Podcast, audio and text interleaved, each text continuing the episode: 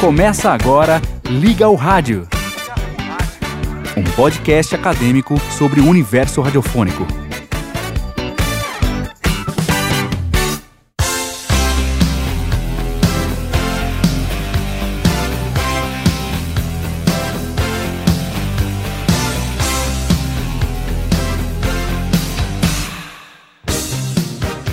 Saudações sonoras, eu sou Cleiton Henrique, seja muito bem-vindo ao Liga ao Rádio.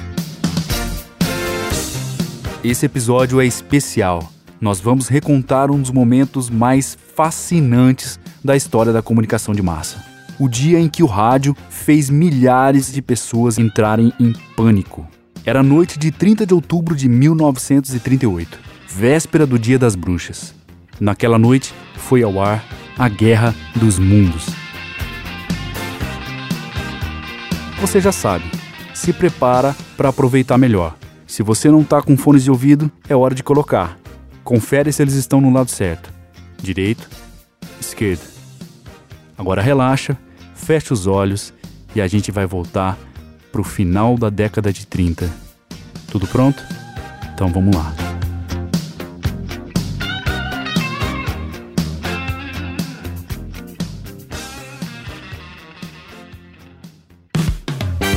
Você está ouvindo Liga ao Rádio.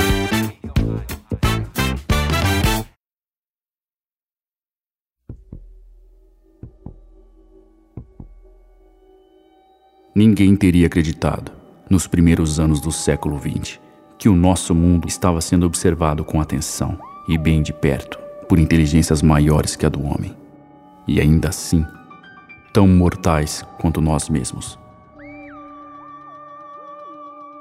Ninguém teria acreditado que os homens, enquanto se ocupavam com suas atividades cotidianas, eram examinados e estudados, talvez tão minuciosamente quanto alguém com um microscópio pode examinar os frágeis organismos que se aglomeram e se multiplicam numa gota d'água. Passava um pouco das oito da noite de 30 de outubro de 1938 um domingo como qualquer outro nos Estados Unidos. Depois do jantar e dos pratos lavados, as famílias se reuniram na sala e os rádios de todo o país foram ligados mais ou menos ao mesmo tempo.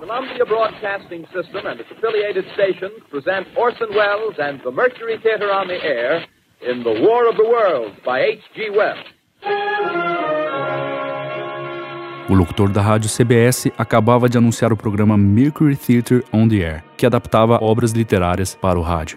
E naquela noite, a obra era A Guerra dos Mundos, um famoso livro de ficção científica publicado 40 anos antes, em 1898. O autor desse livro era o escritor britânico H.G. Wells. Ladies and gentlemen, the director of the Mercury Theatre and star of these broadcasts, Orson Welles. O diretor do programa Mercury Theatre era um jovem de 23 anos chamado Orson Welles. Sim, o sobrenome é parecido com o daquele escritor, o britânico, H.G. Wells. We know now that in the early years of the 20th century, this world was being watched closely by intelligences greater than man's. A voz séria de Orson Welles surge no rádio, lembrando os ouvintes que, através do imenso abismo espacial, mentes frias observam a Terra com olhos invejosos e traçam planos contra os humanos. Mas a fala de Orson Welles dura apenas 1 minuto e 40 segundos. Logo em seguida, entra o locutor da rádio apresentando um tranquilo boletim do tempo. Depois, ele anuncia que, a partir desse momento, irão transmitir a apresentação de uma orquestra, direto de um hotel no centro de Nova York. Good evening, ladies and gentlemen. From the Meridian Room in the Park Plaza Hotel in New York City, we bring you the music of Raymond Raquello and his orchestra. With touch of the Spanish, Raymond Raquello leads off with La.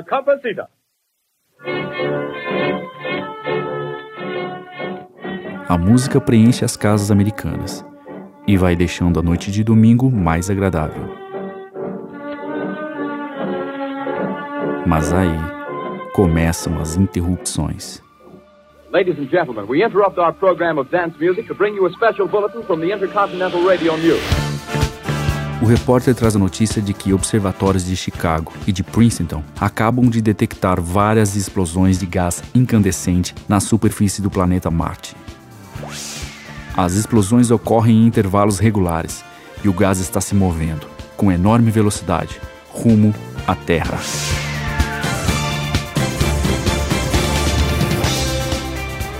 Depois da rápida notícia, a apresentação da orquestra volta a ser transmitida. Em menos de um minuto, o locutor interrompe a música, informando que os principais observatórios do país estão em vigília astronômica para detectar ocorrências na superfície de Marte. O locutor anuncia também que dentro de alguns momentos haverá uma entrevista com um conhecido astrônomo, professor Pearson, direto do Observatório de Princeton, Nova Jersey.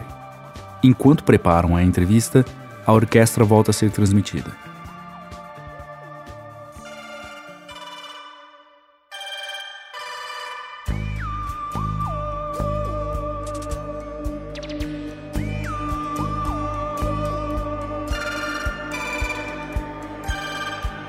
20 segundos depois, nova interrupção.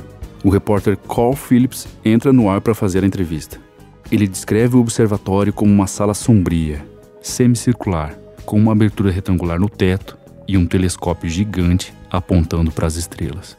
Ao ser entrevistado, o professor Pearson afirma que são mínimas as possibilidades de inteligência em Marte. Ele não sabe explicar as explosões, mas tranquiliza o repórter e os ouvintes dizendo que Marte está longe, a 64 milhões de quilômetros da Terra. Neste momento, o professor Pearson recebe um telegrama. O repórter informa o conteúdo da mensagem. Um tremor de grande intensidade foi registrado próximo a Princeton. Para o professor, a hipótese é que seja apenas um meteorito e devem iniciar a busca quando amanhecer.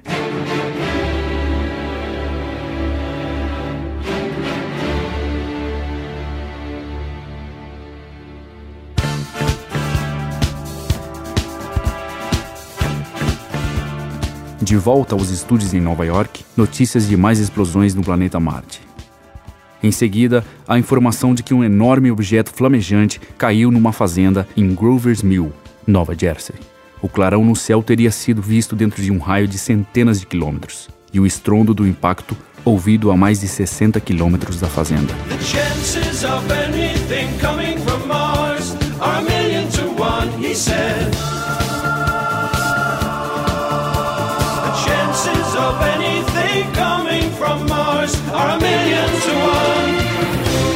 But still they come.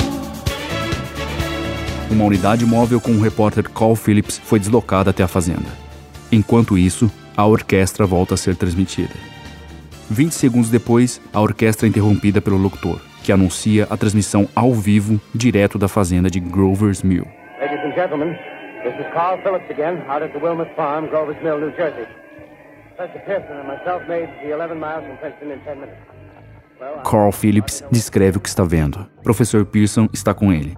Os dois estão diante de um enorme cilindro de metal, de uns 30 metros de diâmetro, afundado em uma cratera no meio da fazenda. Muitos curiosos se amontoam em volta do cilindro e policiais tentam isolar a área. O repórter entrevista o proprietário da fazenda que relata a queda do objeto.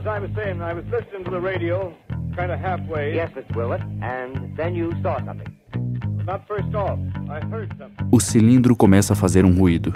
Vai ficando cada vez mais alto.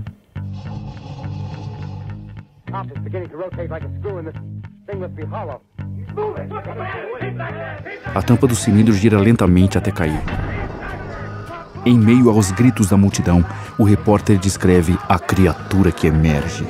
Um monstro com enormes tentáculos, corpo do tamanho de um urso, boca em forma de V com saliva escorrendo e olhos pretos e brilhantes.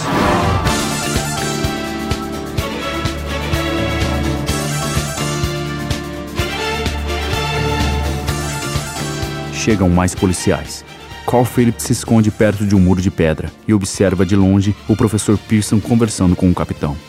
Depois, enquanto o professor examina o cilindro, o capitão e dois policiais avançam com uma bandeira branca na mão. Mas a criatura não sabe que a bandeira significa paz.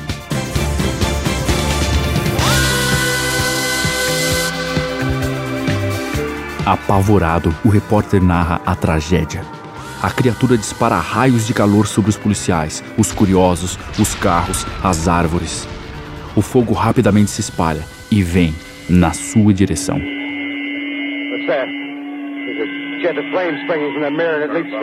It strikes them head on. Lord, they're turning into flames. Now the whole field's caught by the woods, the bars, the, the gas tanks, tanks of the automobiles, spreading everywhere. Coming this way now, about 20 yards to my right.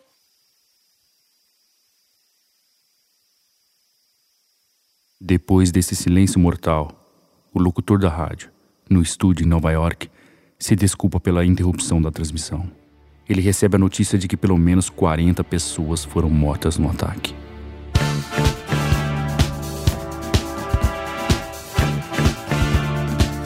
No local, um militar concede uma entrevista por telefone e garante que agora está tudo sob controle. A área está isolada pelo exército. Os bombeiros já dominaram o incêndio. A criatura voltou a se esconder dentro do cilindro. Oito batalhões fortemente armados com rifles e metralhadoras cercam a cratera. Sete mil soldados estão prontos para atirar.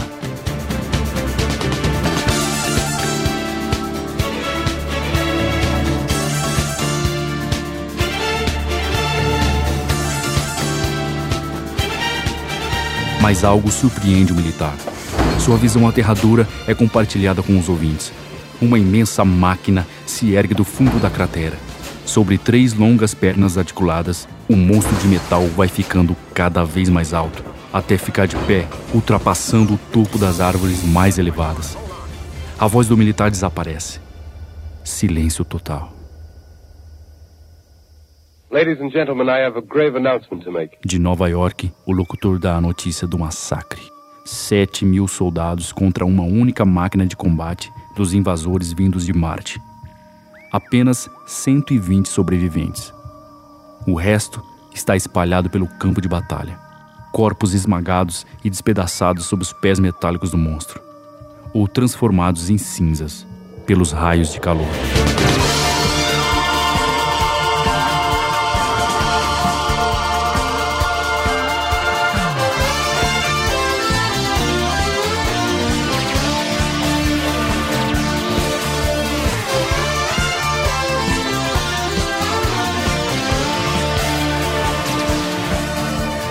As notícias não param de chegar. As estradas estão entupidas de gente tentando fugir. O governo dos Estados Unidos transmite um comunicado oficial pedindo calma aos cidadãos.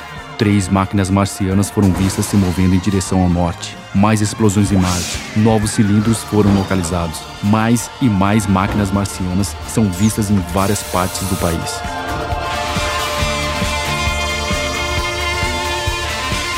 Os invasores prosseguem destruindo e matando. O exército americano não consegue conter o avanço. A situação é desesperadora.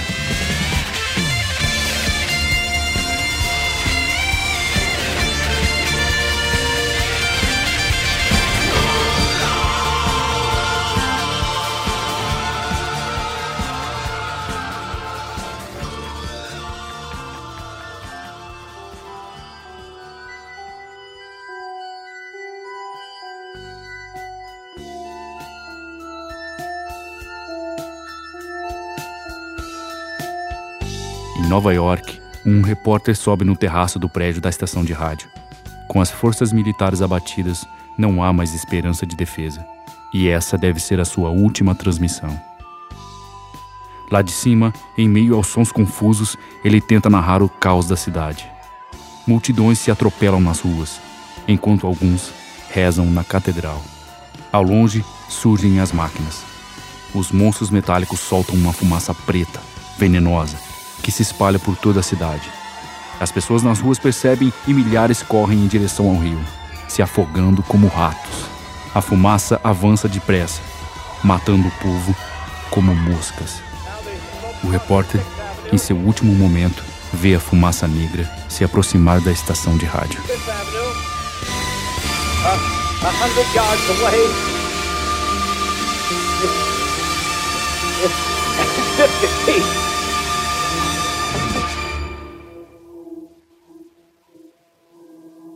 Entra o locutor da CBS, aquele que anunciou o começo do programa.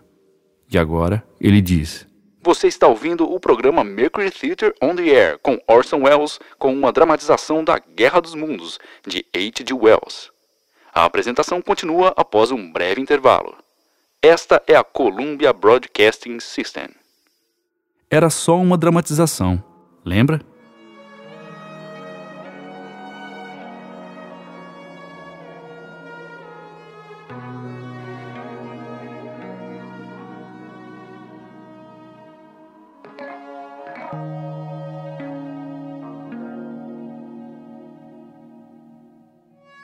Depois do intervalo, a cobertura jornalística dá lugar à voz do professor Pearson, com suas reflexões sobre a guerra. Pearson narra como ele sobreviveu se escondendo em uma casa em Grover's Mill. Num longo diálogo, ouvimos o seu encontro com outro sobrevivente. Depois, Pearson conta como encontrou Nova York devastada no dia seguinte à invasão. 19 máquinas marcianas estavam lá, silenciosas imóveis.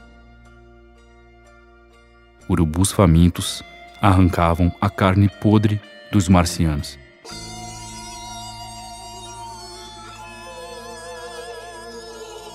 Os invasores, que não possuíam proteção contra as doenças do nosso planeta, tinham sido mortos por míseras bactérias.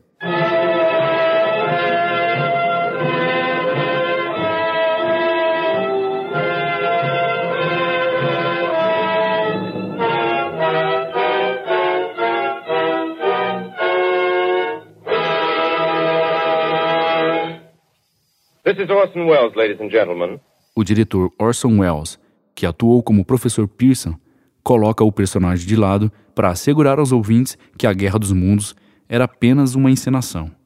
E finaliza: se a campainha tocar e ninguém estiver lá, não era um marciano, é o Dia das Bruxas.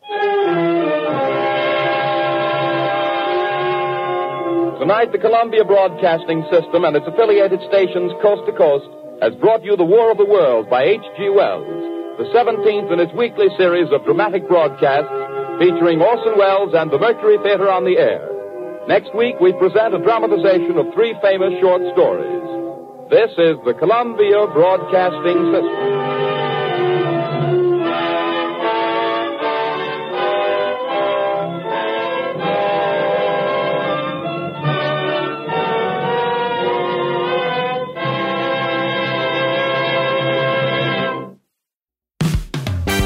Você está ouvindo Liga ao Rádio.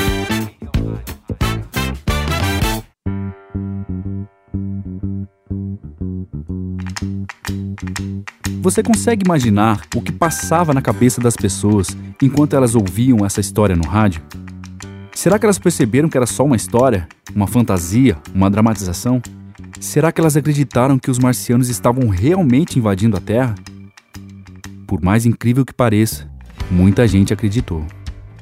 Não dá para ter certeza de quantas pessoas ouviram o programa, mas a Rádio CBS estimou na época que foram por volta de 6 milhões de ouvintes. Pelo menos 1 milhão e 200 mil pessoas tomaram a dramatização como fato verídico. Foi um caos, com sobrecarga de linhas telefônicas, interrompendo as comunicações, com aglomerações nas ruas, congestionamentos, Olha, o impacto sobre o público foi tão grande que até mesmo Orson Welles ficou surpreso ao saber que milhares de pessoas deixaram suas casas tentando fugir das máquinas marcianas. O medo paralisou três cidades. O pânico ocorreu principalmente em localidades próximas ao estado de Nova Jersey, de onde a CBS transmitia e onde a história foi situada por Orson Welles. As pessoas saíram nas ruas desesperadas, gritando, achando que iam morrer. Tá, mas por que será que essas pessoas acreditaram na história? Como é que o rádio fez o público ver os marcianos? Bom, a gente vai falar sobre isso no próximo episódio.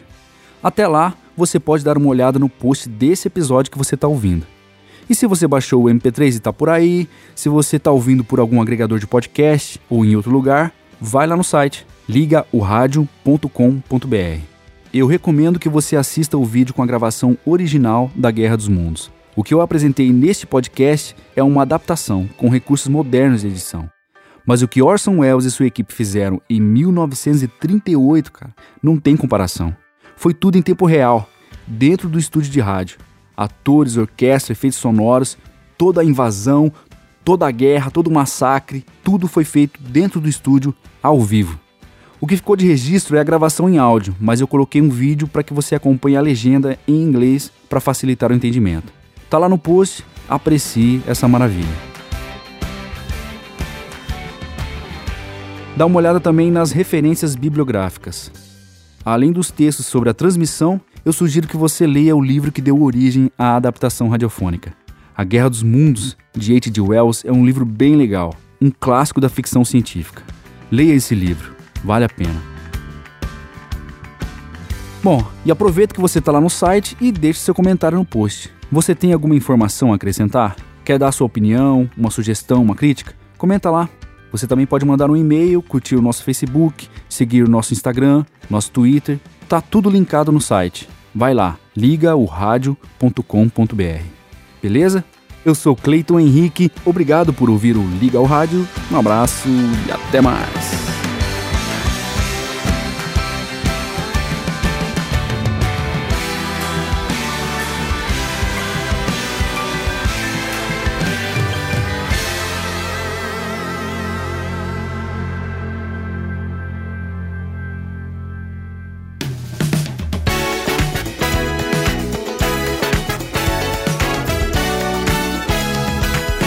Você ouviu? Liga ao Rádio